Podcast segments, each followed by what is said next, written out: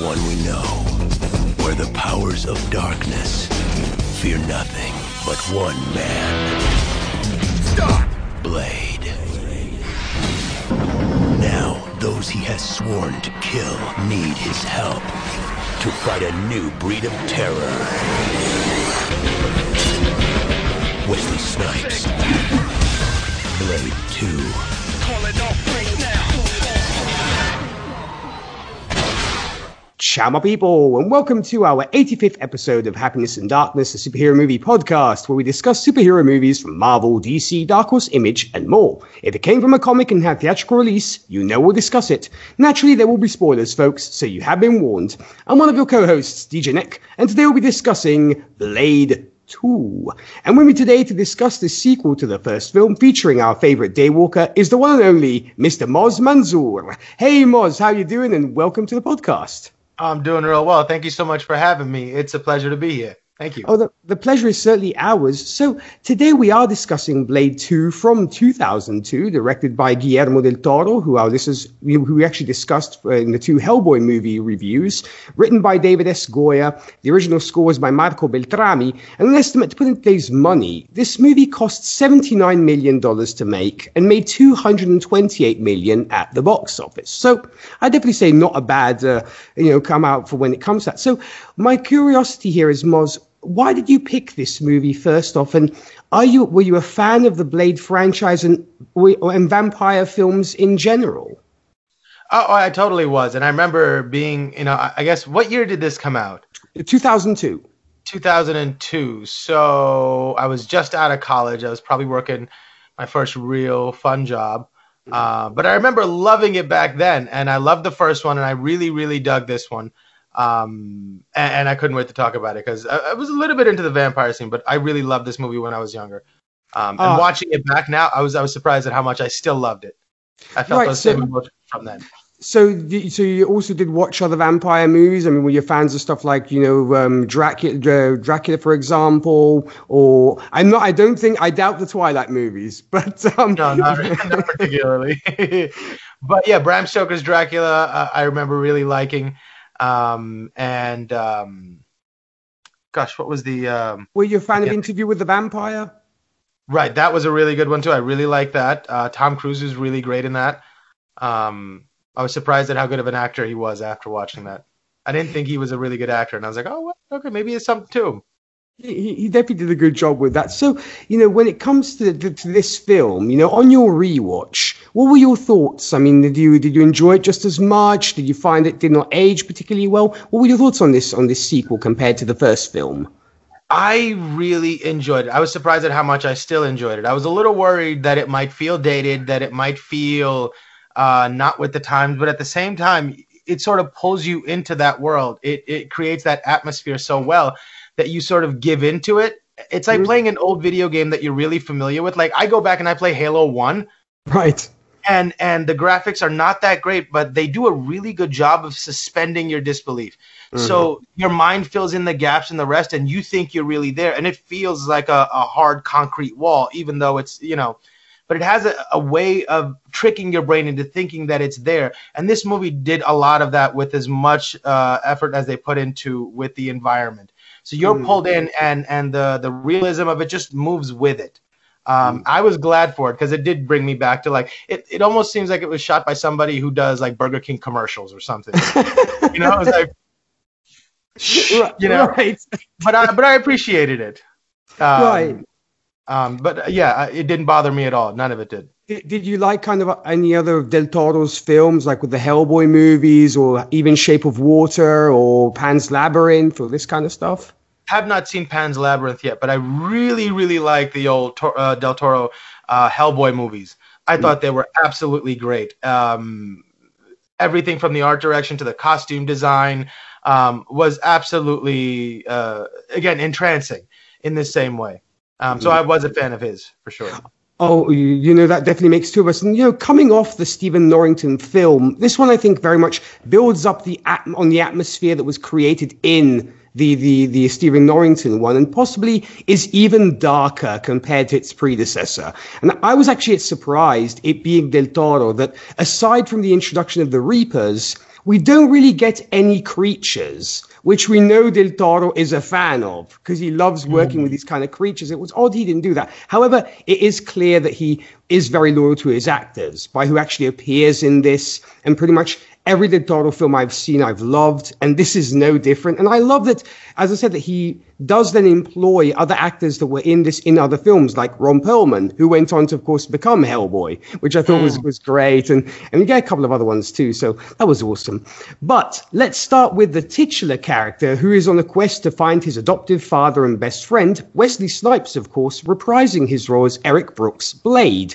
So when it came to Blade in this film, Moz what did you make of him in this? Uh, I, I, thought he does a great job. Um, it, it, he has to hit like the these action hero moments and these action hero lines, um, and, and, I think he he nails them. Uh, at every turn, you feel like you know you're rooting for him, uh, and and they aren't that many of those scenes, but uh, when they're there, um, they feel great. Mm. No, for sure. And I think I am very much there with you because I think if Blade was a badass in the first film, here I think mm. Del Toro very much gives him an even bigger chance to shine. You know, between all the set piece fights, fights where, uh, of course, Wesley gets to show off his martial arts prowess and what a great and compelling action hero he can be. And we don't get, I think, as many quiet moments where we get the more, like in the previous film, we got the more reflective and meditative side of Blade, which was a shame compared to the first film. As I would argue that this one was more action packed than its predecessor. As far as how different he was emotionally, I think he was more stoic because he has learned that he needs to be. Mm-hmm. Before, whereas he could have been a bit more contemplative and and uh, emotional, he sort of made those decisions already. He just has the goal in mind now. He's been so battle hardened that you know I, I, think that stoic nature was a choice um, from a character perspective, not necessarily the rest of the story perspective. True. I, mean, I would also argue that um, I would have liked more development of the relationship between Blade and Nyssa, for example. As here we get that she's possibly the only vampire he respects and has time for. And I suppose is almost a stand in for the character of Dr. Karen Jensen, whom we'd seen in the previous film, because mm. she hmm. was kind of that love interest, if you will. And I think Nyssa was somewhat tr- trying to be that and almost bridge the gap between you know the vampires and the humans, if you will. Um, granted, I think Blade is not the type to bear his feelings. You know, mm. though the look, though the looks he gives her, and through his actions, I think he does show he has a lot of respect for her and possibly love. But I think it's more respect of, from one leader to another sometimes do we need to be that heavy-handed with having a love interest story in every single story? Uh, even though it doesn't make sense you know they've known each other for two weeks you want them to love each other? That's a little unrealistic. So from that perspective like they had like this chance encounter that felt real. It was nothing but short glances that they shared and little things they did for each other to show us hey maybe there's something there and she'll respond in kind and like a little smile that she had when when he told her uh, be careful or make sure you're out of the way when this thing goes off. That meant something. And i think those quiet little moments. It was a subtle thing, and it wasn't really that forced on you, but you felt like that it was building towards something that could be something. Um, mm. And I think the, the ending still had weight, um, even though it was a very subtle, muted uh, growing together that they did. It's true, but and you do make a great point there because there are a lot of films where the two characters seem to meet and they're passionately in love after two minutes, yeah. Hollywood, it's been a Hollywood trope since the dawn of time where these people like met after two days and they're married the next day. So mm-hmm. you're like, so I guess Del Toro did, did a good job with that. Also, I think we get to, in this movie, we get to see how Blade is quite the chess player of, in life. As for the most part, he's always quite a few moves ahead of his adversaries. And how we get the reveal that he'd been on to Scud the whole time which I think also showcases how analytical he is in reading situations. And how how much of a poker face he needed to have. Like when you're playing mm-hmm. poker and you know you've got a good hand, you've got to be even more still. Mm-hmm. Right? So maybe that speaks to his growth and and the tactics he was playing the whole time. Everything was played close to the chest. Well, well said. Uh, and any any other thoughts on Blade before we move, we move forward? Um, not not so much on Blade himself, but I did want to say something about uh, an interesting thing you brought up about how we're used to seeing like these great elaborate and very creative and, and, and subtly nuanced creatures that are really interesting to look at. But here we don't get to see very much of that. And it's a really interesting artistic exercise sometimes you can do to force yourself and paint yourself into a corner and force all of your creativity to be expressed in different ways. Mm-hmm. Um, and that must have been an interesting exercise for him, which is why I guess the world around everything was built with such detail, um, and why the creatures themselves are so interesting and fun to look at. Um, and seem really cool and unique, like nothing you've seen before. Even though that sort of split mandible thing, maybe we've seen in other places, but it felt so fresh and unique, like you'd never seen mm-hmm. it before. Um, yeah. So, and and and I think the impact of those creatures wouldn't have been as much if everything else around it was just as elaborate. So it was it was a really good use of his creativity and his talent. There. Well said, yeah, and we'll definitely talk more about the Reapers Sorry, for sure. No, no, no, no problem. So let's get to Blade's best and possibly only true friend, the one and only Mr. Kris Kristofferson as Abraham Whistler. Now, what did you? Granted, we didn't get as much of Whistler in this film compared to the first, but what did you think of, of him in this? And are you a fan of Kris Kristofferson as a singer songwriter? Um, I don't know. I know he he's written some songs before. I don't really, I don't think I know any of them. If I heard him, I probably would. But I'm a fan of his as an actor. I thought he was really great in this movie. Um, I was a little like, did they turn him into a vampire in in the first one? Is that well, how it I mean, ended? Well, no, we, we it uh, it's almost implied that Blade kills him, or he's supposed to kill him, and then he pretty much, and then we find out that that he was just taken away, if you will. But we had gotten that scene where Blade, where he had been turned. Yes, he had been he had been turned at the time by Deacon Frost. Apparently, yes. Right.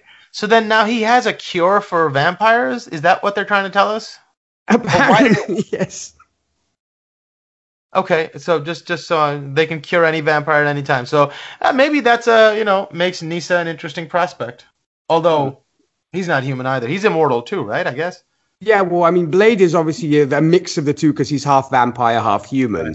But uh, but yeah. Um. So so yeah. I mean, I I always has always loved the dynamic between Blade and Whistler in the first yeah. film, and I joined it even more so in this one, especially with Scud thrown into the mix. As yeah. you know, Blade's he's Blade's apparently new ally in weapons make, and as much as Whistler has been through hell and back, and rather than hang out at the Blade cave, if you will, it seems like Whistler is more than happy to tag along with Blade on yet another mission. And the banter between him and Scud, where you somewhat get the old school versus new school, was just great. And it is a shame that Scud turns out to be a mole, as it was so cool seeing him and Whistler work on new toys for Blade and the Blood Pack. And though he's completely mistrusting of any vampire he lays his eyes on, Scud has him completely fooled, which is an interesting point. And you would think that Blade would have let him into that to that point, there's an mm-hmm. interesting moment where Whistler is sitting loading a gun or something, and Blade comes walking up to him, and he says something about you disappeared or something, questioning, see, seeming to questioning, uh, be questioning his loyalty or something. He goes, "What the hell is that supposed to mean?" Mm-hmm. And he mm-hmm. goes, "You keep your enemies close, uh, you keep your friends close, and your enemies closer. You yeah. do well to remember that." And there's this interesting exchange. They look at each other and exchange a look, and it's like, oh. And then immediately after that sentence, he turns over and looks over at the kid and goes, huh. And to me, I mean, in in the version of the story that I want to believe, mm-hmm. they let each other know that's what's happening in coded language, and then from there on, Whistler understood. I'd like to think that. Oh, maybe it is code for the two of them of we have a mole. It could very well be. I mean, you, you do make a good point there. I mean, that said, you know, he is a badass in his own right. And of course, we get him returning the favor of saving Blade when the first act of this film was all about Blade never giving up on Whistler and traversing the world to find him. So I like that Whistler got his chance to save his, mm. let's say, adoptive son, which was nice. Indeed. It was Indeed. cool.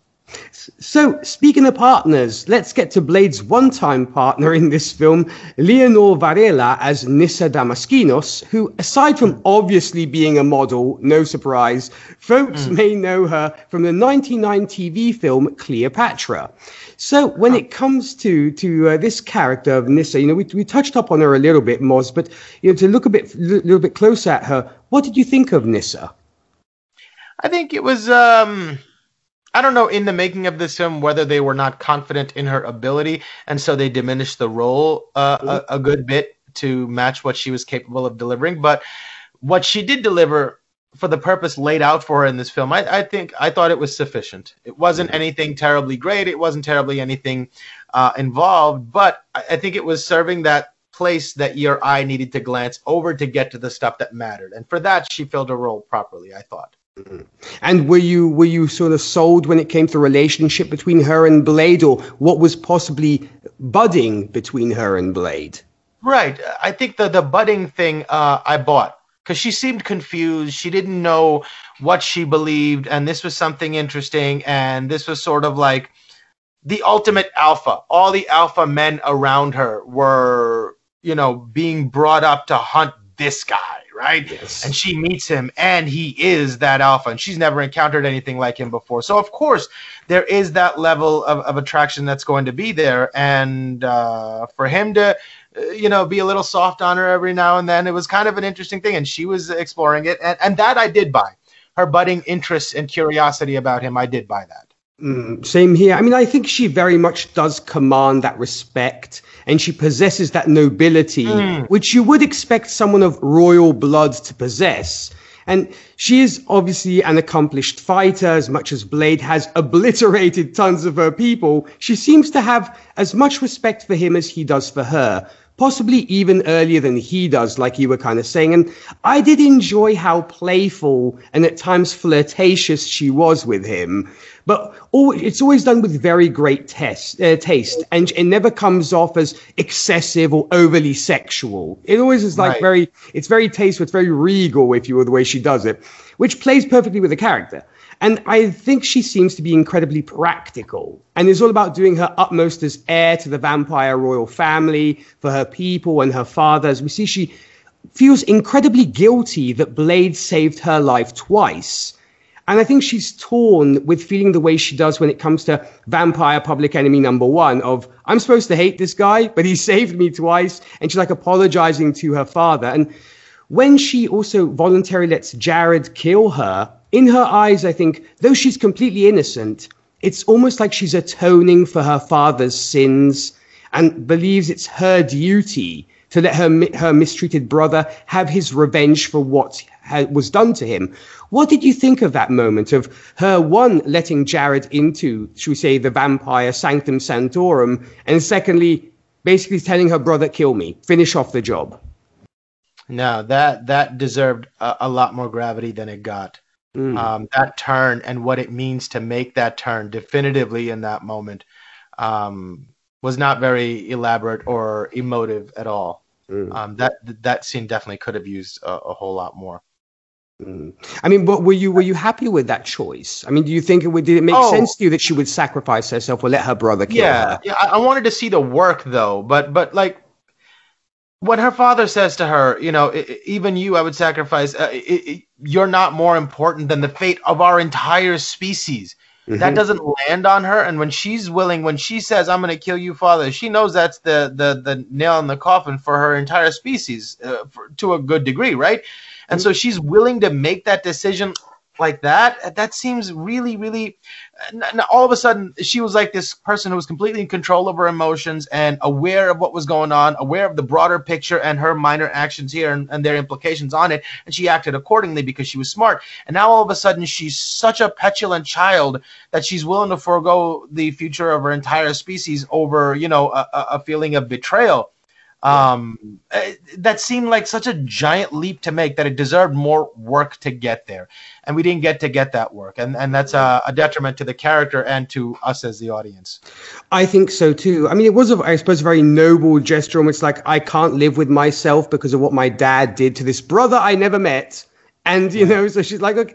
but because I could have possibly seen her and Jared talk it out, as in saying, you know, we're brother and sister you know, I'm sorry for what our father did to you. But you know, maybe we can be better. But I think probably Jared was going to die anyway because apparently, you know, the virus that he had in him was going to kill him anyhow. So she's like, okay, let's make these last moments you have with us count. Take me with you, as in die before you die. Take me with you, and I guess that was maybe her concept of that. So maybe let him die happy, knowing he's avenged what was done to him. But it's a, it's a curious one. So yeah. getting to the getting to the dark side of the table here, Moz, I thought we could look at the members of the Blood Pack, the team tasked with aiding Blade in taking down the Reapers, originally formed to take down Blade. So of course we have Ron Perlman as Dieter Reinhardt, Matt Schulze as Chupa, Donnie Yen as Snowman, Marit Velle Kile as Verlaine, Daz Crawford as Lighthammer, Tony Curran as Priest, and Danny John Jules as Assad. So when it came to this rather curious group, did you have, first of all, did you have a particular favorite? And what did you make of, of the Blood Pack? I thought they were a great little comic book team of bad guys meant to be kicked around. You know, like the Brooklyn Brawler in the WWF back in the day. Mm. Every you know day, every week he'd come out and get beat up by the new guy. Um, so it was like a ragtag group of people that uh, you know. Um, it was surprising to me that, that for two years that they've been training for him and they were not very good at their jobs. Immediately, right off the bat, you know, one of them gets bit, one of them gets you know just annihilated. Um, yeah, they were not very good. But Ron Perlman was awesome. He was so great in this character. His introduction is so super cool, like the classic, you know, the camera cuts and he turns around. Uh, it was it was great. It was great. I loved his character a lot. So you would say that your favorite out of the bunch was was definitely Ron Perlman's character. Yeah, yeah, without a doubt. I mean, there, I have to say there isn't much when it comes to character development when it comes to these guys, but yeah we do get a general idea of what they're all about. And, you know, you were pointing out, the one that possibly stands out the most is Mr. Ron, Ron Perlman. And like the rest of his teammates, he seems to harbor quite the grudge towards Blade and antagonizes him from the get go.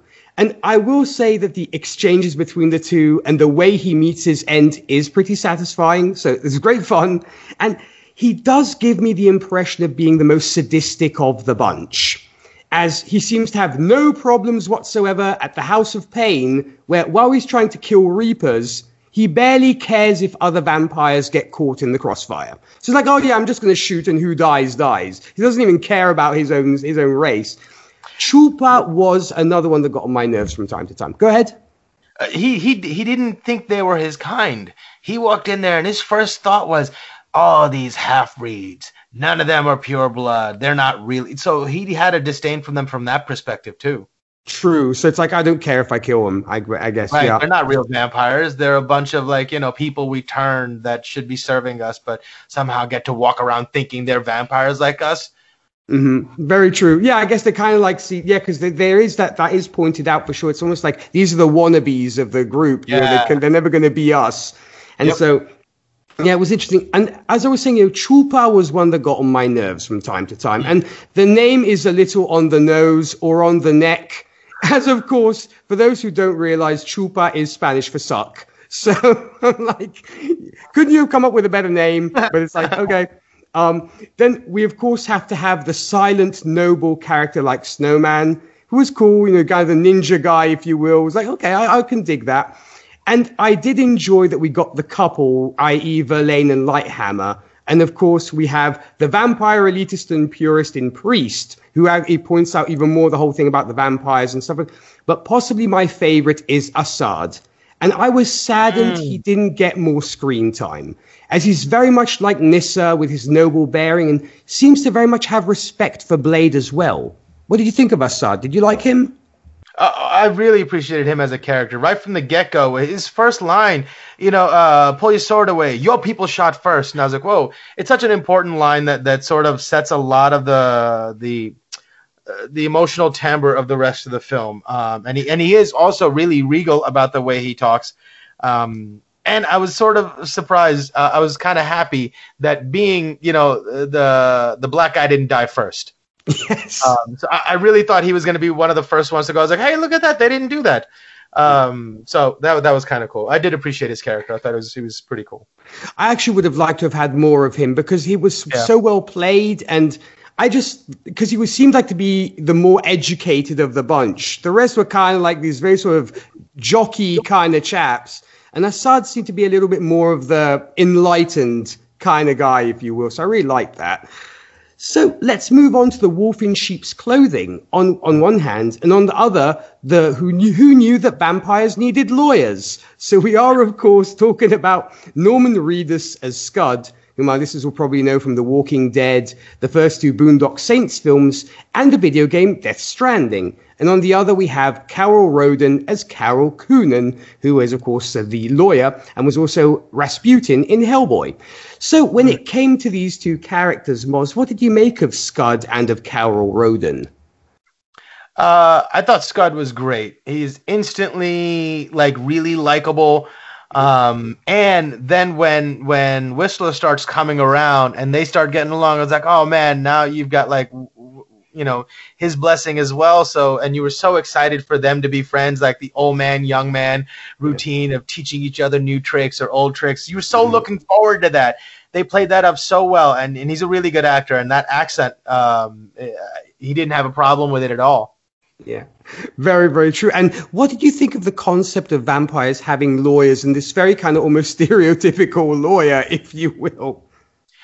Uh, what I thought was interesting is that it really brought them down to a sense of where you see them as nothing but just another living thing on this planet. Mm-hmm. Right? They they might have these mystical, mythical powers or whatever, but they're still limited to the technology of the era. Um, so now they're getting to, to the point where society's advanced. They need lawyers to deal with this thing, um, or the fact that they are finally figuring out that maybe they can mess with DNA. True, right? So it's like they're getting to this place just like we are. You know, in that mm-hmm. commonality, we share this thing. They're not that much different than us. They are just another um, biological entity that has a different uh, metabolic structure or whatever, but they are still just another living thing on this planet. And just like we're uh, progressing closer to technology that shows us, you know, the very, you know, dust of creation, they're getting there too. But I thought that was an interesting thing. So I don't know if it's just me, Moz, but there were moments when Scud looked uncannily like Rob Thomas, the lead singer from Matchbox. Twenty. Yeah, I guess that I was a, a look back then. I guess so because at some point I just think, thought he would start singing "Smooth" with Carlos Santana at some point because it's like is, we, is that Rob Thomas or is it somebody else? Because I know he was in The Walking Dead, but for some reason I kept thinking of Rob Thomas. I don't know if it was just me or you know, I, or Matchbox Twenty. But there you go. Now I yeah. get this was the early 2000s, and they wanted to give Blade the hip new young weaponsmith. But the, mm. what the whole jargon of calling everybody by the first letter of their name did weigh a little thin on me. Mm. I mean, what did you think of that? Did it did it seem kind of a little bit? Did it did, did you feel that it was like too cheesy? Uh, yeah, that's what I meant about like the, the accent or the character. I thought it's a hard thing to pull off. Um, and I thought I believed him as it. I, I mm-hmm. believed him as that little street skateboarder punk kid who, you know, they have their own colloquial terms and whatnot. So I felt like even though as out of place as it felt not only to us, but maybe to Whistler uh, especially, but to everybody around him, he was in it. He represented a whole other subculture that nobody else was a part of. It was his own thing. True. And here's the other thing with all the weed he's consuming and seeing right. that he's working on weapons and tech, I don't know if that's particularly conducive to his job.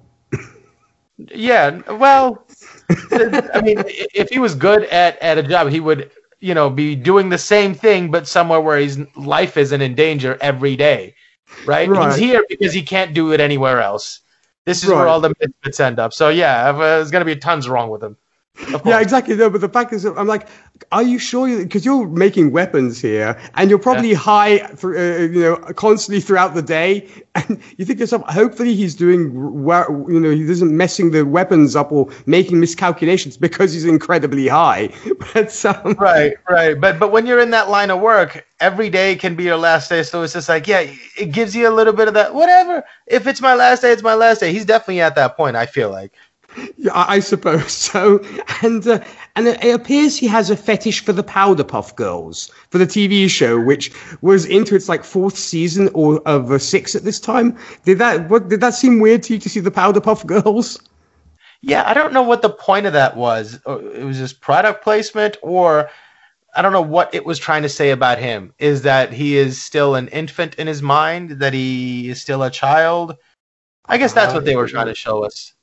Maybe. I mean, because I, I, I don't know, in fact, whether it was, I don't know if it was product placement. I mean, it could have been, but, and, and I was saddened that he turned out to be a villain. As, you mm. know, after putting aside their differences, seeing him and Whistler, as I mentioned earlier, work together on tech was so cool.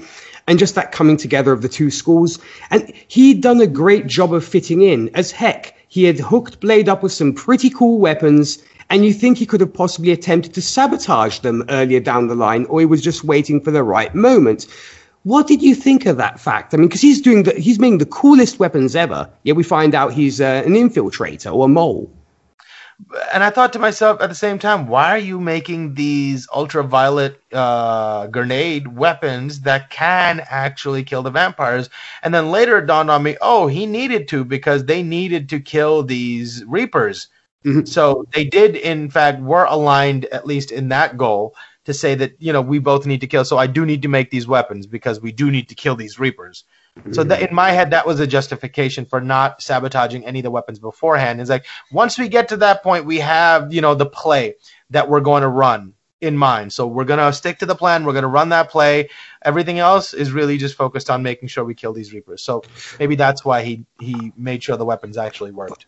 Yeah, true. I guess because at the end of the day, I guess they did have a common foe. And when it came to our lawyer, well, my best friend is actually a lawyer, and I'm sure anybody in this profession gets this a lot when it comes to being compared to bloodsuckers. Though he was maybe a little bit thick. Though Karel Roden is just as good here as he was as Rasputin in Blade, and he very much represents, I guess, that cold-hearted stereotype of the lawyer who will look for anything yeah. to benefit him. Um, yeah, and, and so, he knows yeah. it.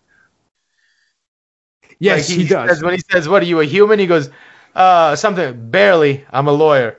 He goes, yes. "No, really, I'm a lawyer." And I was like, "Okay, so at least he knows it." And it reminded me of Jurassic Park. Um, the way the way um, he's making fun of the lawyer. The only one on my side is a blood sucking lawyer. And and and then he goes, "Thank you." You know, he's like, yeah, I know. Thank you. I'm proud of it. Yeah, yeah. Lawyers um, get a lot of a lot of a bad rep in film and TV shows and what have you. I think. Yeah, I guess, but you know, it's like there.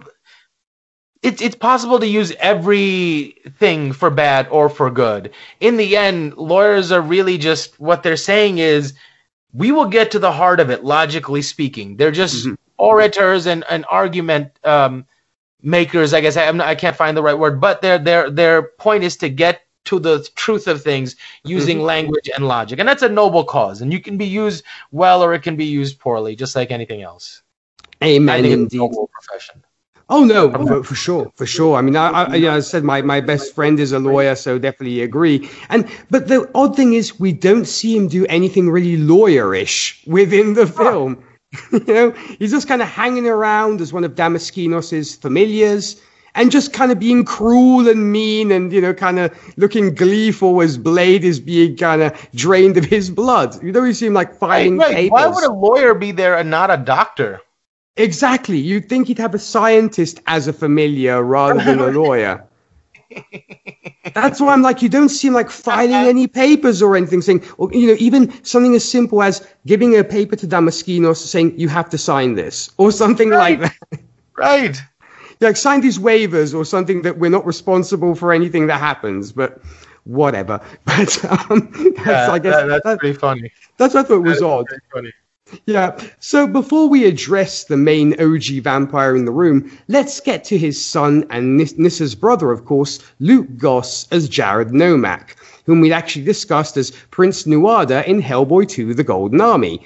So when it came to this character, Moz, what did you make of Jared Nomak? I, I thought he was amazing. I thought he was really, really good. He was so charismatic. Uh, you're instantly pulled in um, to whatever he's trying to say, and you almost feel for him even before you find out why you should right? Mm-hmm. he, has got a certain you want him to you root for him and you don't understand why.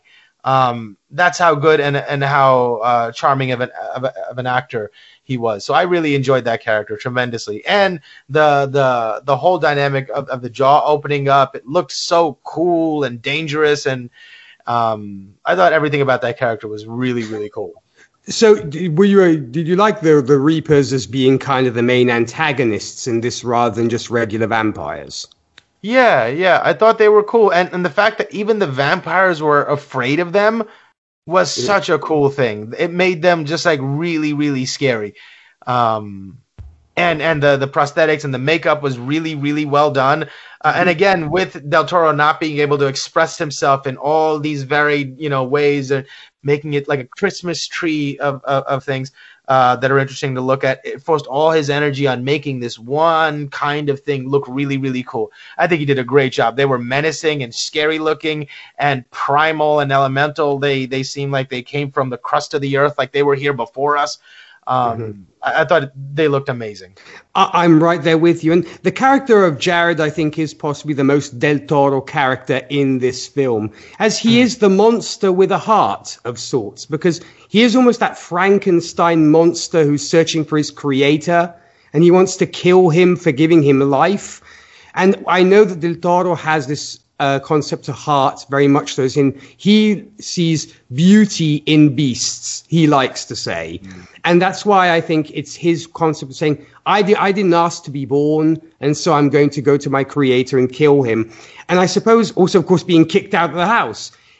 What the big shame is we didn't get much on his backstory and what exactly happened between him and damaskinos which i think was a big shame I really would have liked to see more about Jared, even a flashback or something. Did you uh, did you feel that way? Absolutely, absolutely. And and one thing I was surprised at is again how good of an actor he was that when he comes in and goes father mm-hmm. you know you feel his anger and and his pain just just like bursting open. And even though we didn't get a chance to see where that came from or even understood that that's the way he feels in that moment he delivers all of that to us. So i mean like if we got more backstory it would have been incredible. It would have been really really fun to see. And almost makes you think like maybe that would have been a great prequel or something they could have done but um, I, I, thought he was so good that you felt the emotional relevance of that moment just because of how good he was. I actually would have loved a Nomak prequel after this film compared to Blade Trinity. I'm just saying. Without a doubt. Without a doubt. but, um, and also, what I thought was interesting is it appears that Nyssa had no knowledge that she had a brother until the end of this film, which was curious. Could you think she might know something unless Jared was kind of caged up in some place like Quasimodo and nobody knew about him because that was the, just the oddest thing. Plus, if Damaskinos wants to make him his heir, because obviously he has the royal ring on his finger at the time, you'd think she'd know something. I don't know. Did you find that? Didn't you? Did you find that a little bit odd?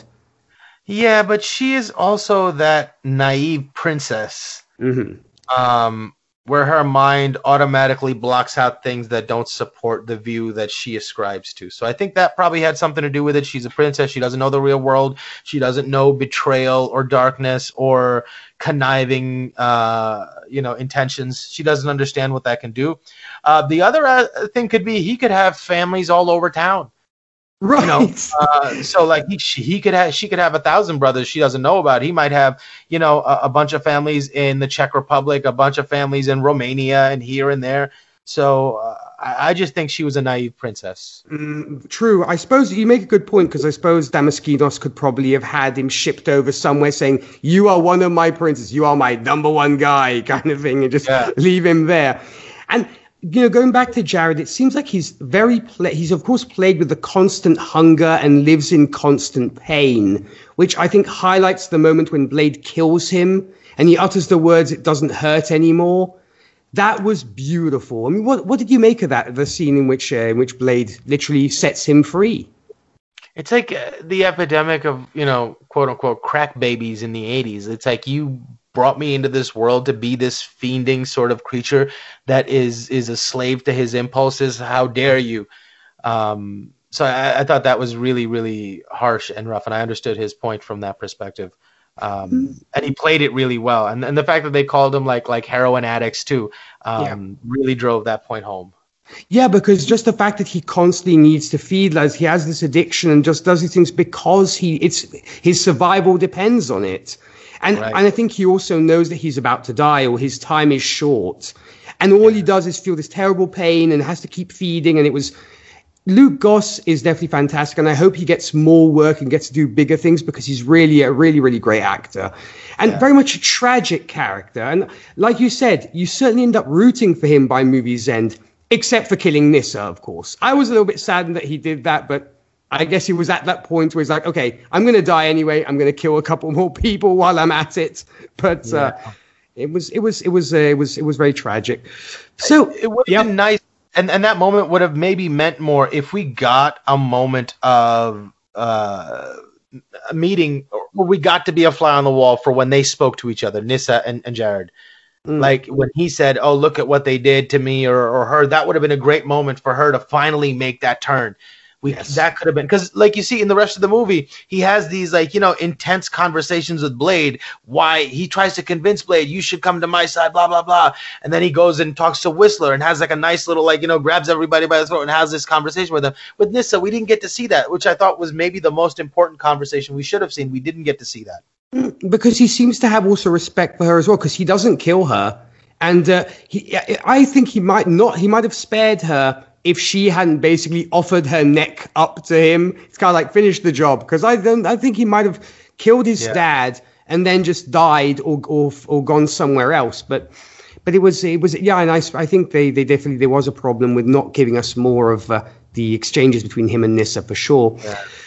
So, as mentioned, let's get to the vampire behind it all, Thomas Kretschmann as Eli Damaskinos, whom our listeners will probably know, our MCU fans will know as Otto von Strucker in the MCU. Also, of course, he was in Resident Evil Apocalypse, Valkyrie, King Kong, and Stalingrad. So he has quite a few good, good credits to his name. So when it came to our big bad, Moz, what did you make of Eli Damaskinos? I thought he was a little underpowered. I thought he would be stronger. I thought like aren't like the eldest vampires supposed to be imbued with the strongest mythical force or you know they're able to be stronger with the flick of the wrist than anybody else. The way Jared took him out at the end and the way he groveled to him at the end was just really unbecoming and just it didn't make me respect him as a, as a bad guy. I think it did a disservice to the film to not make him stronger. I think so too. And I think here Del Toro, we mentioned it a little bit earlier, very much I think went with the classic style of what a vampire would look like. So mm. less human looking and more alien or monstrous. And it very much reminded me a little of Gary Oldman's Dracula, you, the one at least we initially encounter in Coppola's version of the story, as you get that very old, desiccated kind of vampire compared to the young, handsome one, if you will. And I wonder whether the actor was channeling that mix between Gary Oldman and maybe possibly Bela Lugosi, so going even further back in classic vampire characters. But um, I, I enjoyed it for that part, for that uh, in that sense. And I am want to say that at times the in here's something I've noticed with films I've been watching recently is the inner ugliness of certain characters tends to show up on the outside, as is the case of the Emperor in Star Wars, for example. And I think this is just like Damaskinos, as in he's so corrupt and so cankered inside, it's showing up on the exterior. That's the that's the impression I got. Is that's how it how toxic this person is. Yeah, I can see that. Mm, yeah, and, and and here's of course all about the progression and evolution of the vampire race, no matter what the cost. And like you said, he's more of the master manipulator than a fighter. So I think he's just either because he's so old and ancient that he doesn't have the powers anymore. So he's just, you know, kind of hoping maybe to get an upgrade as things progress, the way he can go back to that stuff. Because we see him like bathe in blood and this kind of thing. So I guess his his hunting days are possibly behind him, and so that's that's I guess what, why why that is. But a curious character, but possibly they could have given us I think Jared would, was a better antagonist than Damaskinos between the two. Yeah. Even though I wouldn't really consider Jared a villain, but um, but it was it was good. It was good. So you know, talking about the ending, were you happy with how this film came to an end? Because you had you brought it up, so I thought we would discuss it. When of course we get Blade cradling Nyssa in his arms and her just basically turning to to ash. What yeah. did, did you enjoy the ending? Were you satisfied with the ending of this film?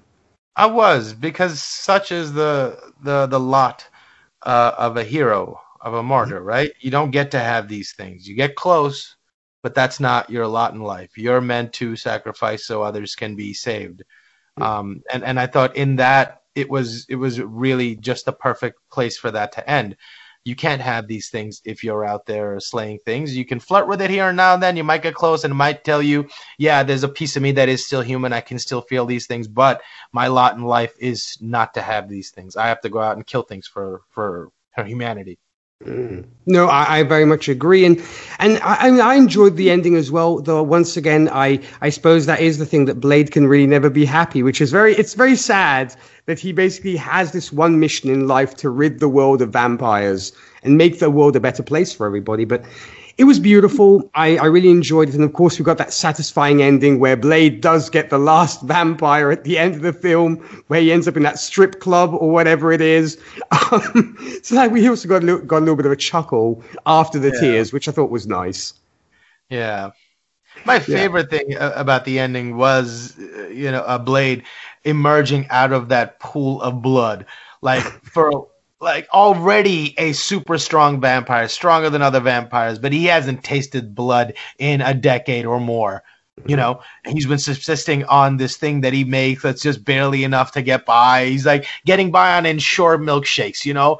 He hasn't had a steak in forever. And then you give this primal creature, this apex predator, its perfect food source, and it just comes out like it just got on steroids. Mm-hmm. Um, and that was that was really really fun to see. And I know that you're a big fan of um, MMA and this kind of stuff. So when it actually came to like the set pieces of the fights, did you like how these were choreographed, or did you find them maybe they dragged on, or what were your thoughts on when it came to to the fighting, the, the fights we got? I thought they were really, really cool because there was so many different martial arts presented there. Um, there were moments where they were doing Wing Chun. Um, there was a lot of karate moves, and then at one point they start doing WWE moves. So I was like, they, are just no, all bets are off. They're gonna put a little bit of everything in there. He almost did like the Goldberg uh, move, and then he does like you know, of course, like the the the bear hug and stuff. It was it was just awesome. And there was a couple of nice little almost like uh, Aikido jiu-jitsu moves in there too uh, which was really cool. So I thought uh, they they picked from a wide palette of martial arts that were represented here, and I appreciated it. I thought it was really cool.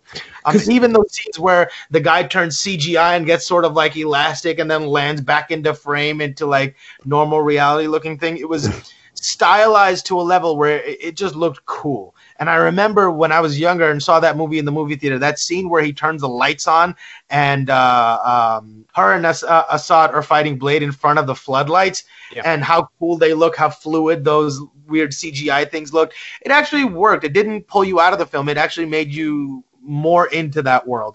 Um, I thought that that was really really cool. Um, the, and, and if memory serves, I believe Wesley Snipes is actually an accomplished mixed martial artist himself. And I think he's a really martial artist for sure. Yeah.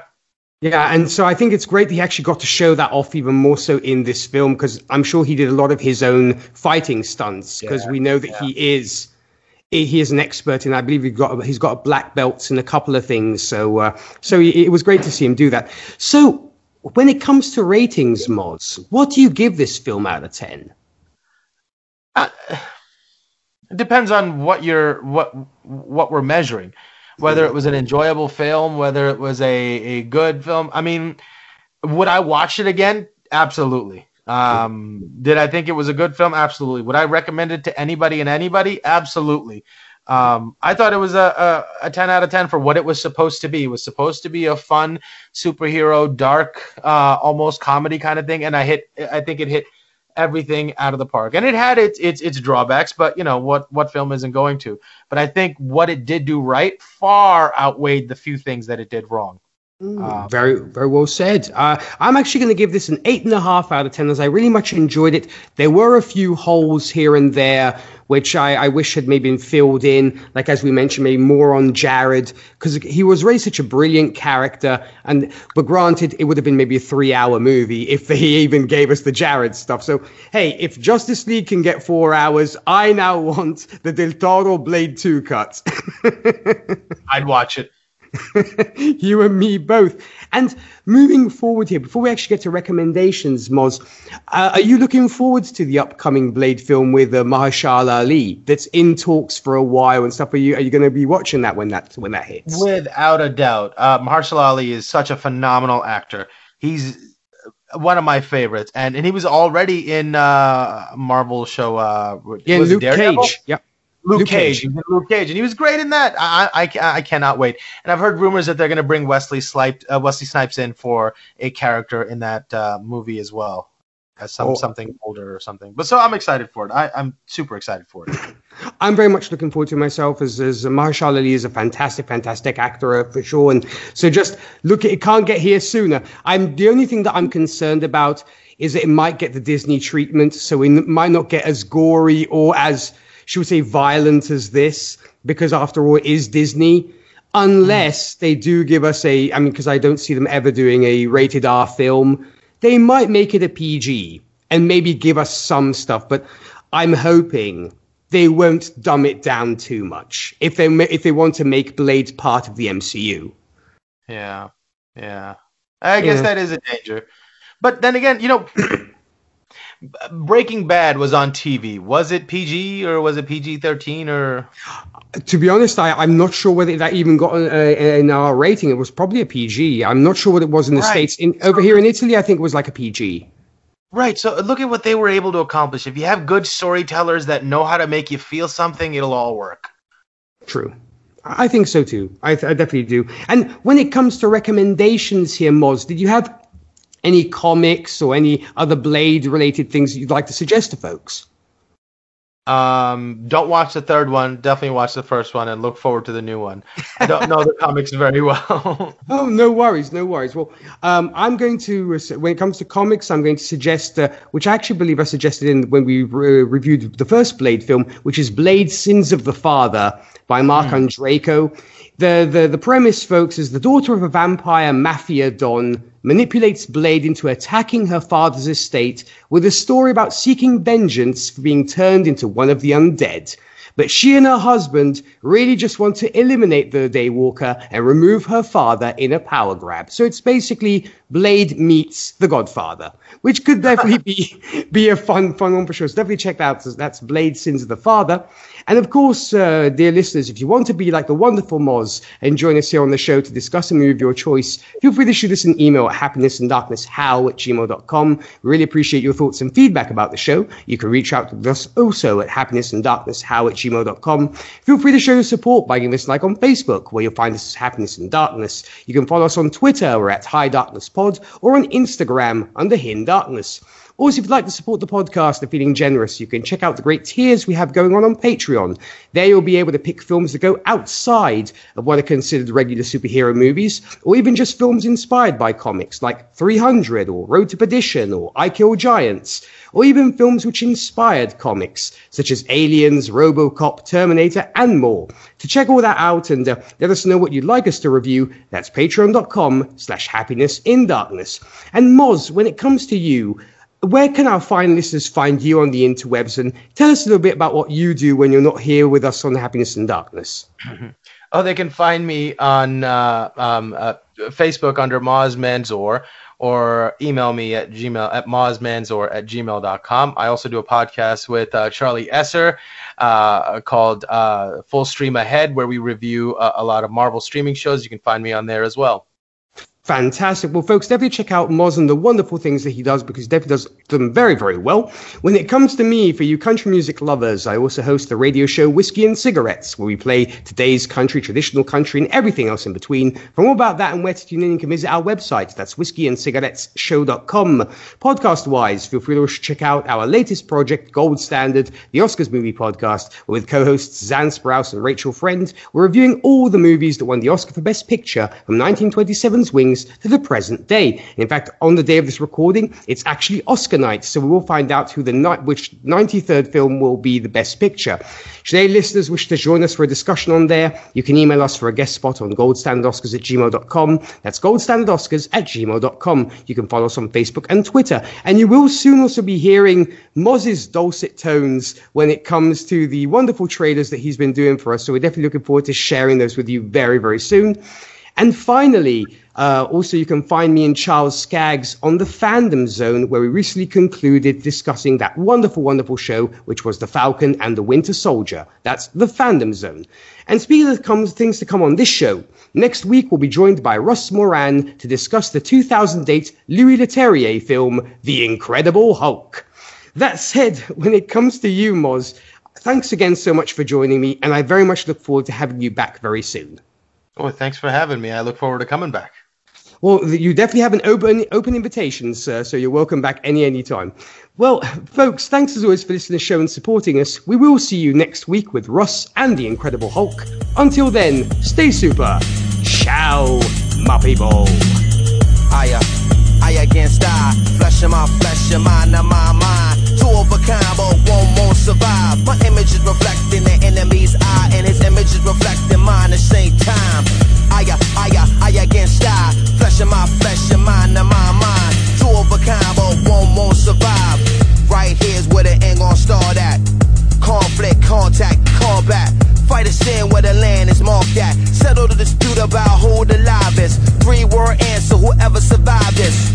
Only one of us could ride forever, so you and I can't ride together. Can't live or can't die together. All we could do is collide together. So I skillfully apply the pressure. Won't stop until I'm forever one. A doorstep where death never come. Spread across time till my time never done. And I'm never done. Walk tall, why ever run? When they move, if I ever come. Bad man never fret reward. Tell them come, general, we are gonna start the mad fire burn. I, I against in my flesh, and mind, and my mind. Two of a kind, but one won't survive. My image is reflecting the enemy's eye, and his image is reflecting mine at the same time. I, I, I, I against die. Flesh in my flesh, and mind, and my mind. Two of a kind, but one won't survive.